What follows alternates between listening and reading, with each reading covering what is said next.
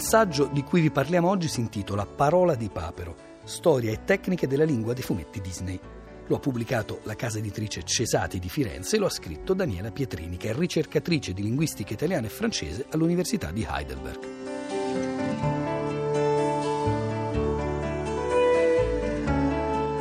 Dalla pubblicazione delle prime storie a fumetti di Topolino che sono state realizzate in Italia, la prima è del 49, quindi siamo all'inizio degli anni 50, fino ad oggi sono trascorsi più di 60 anni, quindi è chiaro che la lingua dei fumetti di Topolino è profondamente cambiata, così come è cambiato l'italiano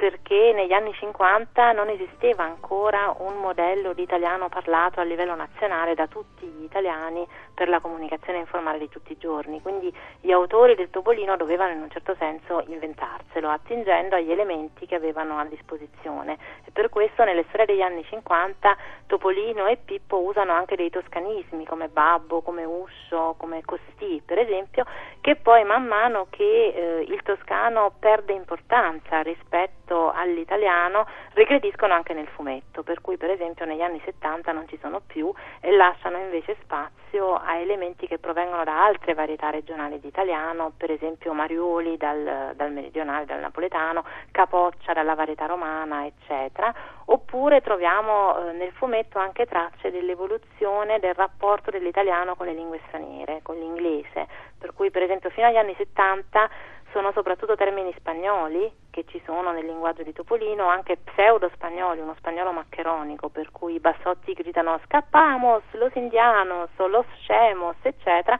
Questo poi sparisce, cioè dagli anni 80 in poi è piuttosto l'inglese a farla da padrone e non è un inglese inventato, si presuppone che i lettori del fumetto, anche i bambini, questo inglese lo capiscano. Ci sono persino dei termini, diciamo, tecnici, tra virgolette, persino della finanza, quando Zio Paperone parla dei suoi sogni di ricchezza e a volte usa degli anglicismi economici. Poi più tardi è la televisione che fa da ispiratore, ci sono molte parodie negli anni 90 anche di personaggi e di programmi televisivi, per esempio c'è il Tenente Piccione oppure il Festival di San Romolo e così via e dal 2000 in poi internet, quindi il mondo della comunicazione elettronica, il web, esiste per esempio un travestimento paperesco di internet che diventa papernet oppure topesco con toponet, c'è un Twitter di Paperino che è il Cinguetter, Squitter è per esempio Twitter dei topi, c'è Paperbook e Facebook, diventa anche Mouseface per i topi e così via.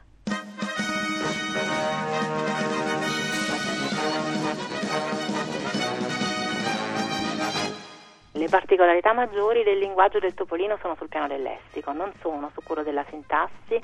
Anzi, dal punto di vista della grammatica, la lingua di Topolino è molto tradizionale, molto ligia agli standard della norma della tradizione scolastico-grammaticale. Prima di tutto è una sintassi condizionata dal punto di vista dello spazio, perché l'autore del fumetto non può scrivere quanto vuole, ha una nuvoletta in cui inserire il proprio testo e quindi è comunque una sintassi da questo punto di vista semplificata, però anche all'interno di questa semplificazione non ci sono per esempio concessioni al cosiddetto neo standard, cioè i Paperino e Topolino usano sempre il congiuntivo per esempio, dove la grammatica lo richiederebbe, non ricorrono mai a forme come a me mi, che pure sono diffuse nel parlato ma che vengono stigmatizzate dalla grammatica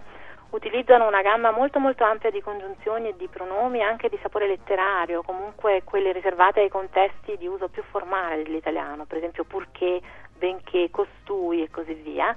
Ci possiamo chiedere perché e probabilmente questo rispetto dello standard normativo, della tradizione grammaticale ha anche a che fare con i pregiudizi negativi che fin dalla nascita e per moltissimo tempo hanno accompagnato il fumetto e non solo il fumetto Disney, perché il fumetto veniva considerato nel migliore dei casi una lettura stupida, così da ragazzini, nel peggiore addirittura dannoso, diseducativo e quindi gli autori di un fumetto, specialmente un fumetto come quello Disney che era rivolto programmaticamente ai bambini, dovevano essere molto attenti a non urtare la sensibilità grammaticale diciamo, degli insegnanti, dei genitori e quindi loro è un italiano che è inappuntabile dal punto di vista della correttezza grammaticale e che ha la sua carica innovativa da un'altra parte, cioè nel lessico, nelle parole inventate,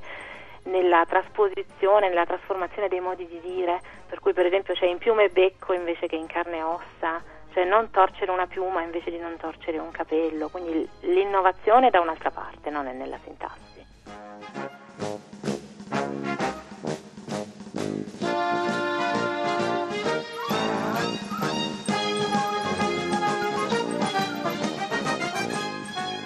La carica innovativa del linguaggio del topolino è nel lessico e questo lessico ne fa veramente un maestro di lingua per generazioni di italiani perché è un lessico molto originale e formato da un miscuglio inedito di elementi molto diversi tra di loro.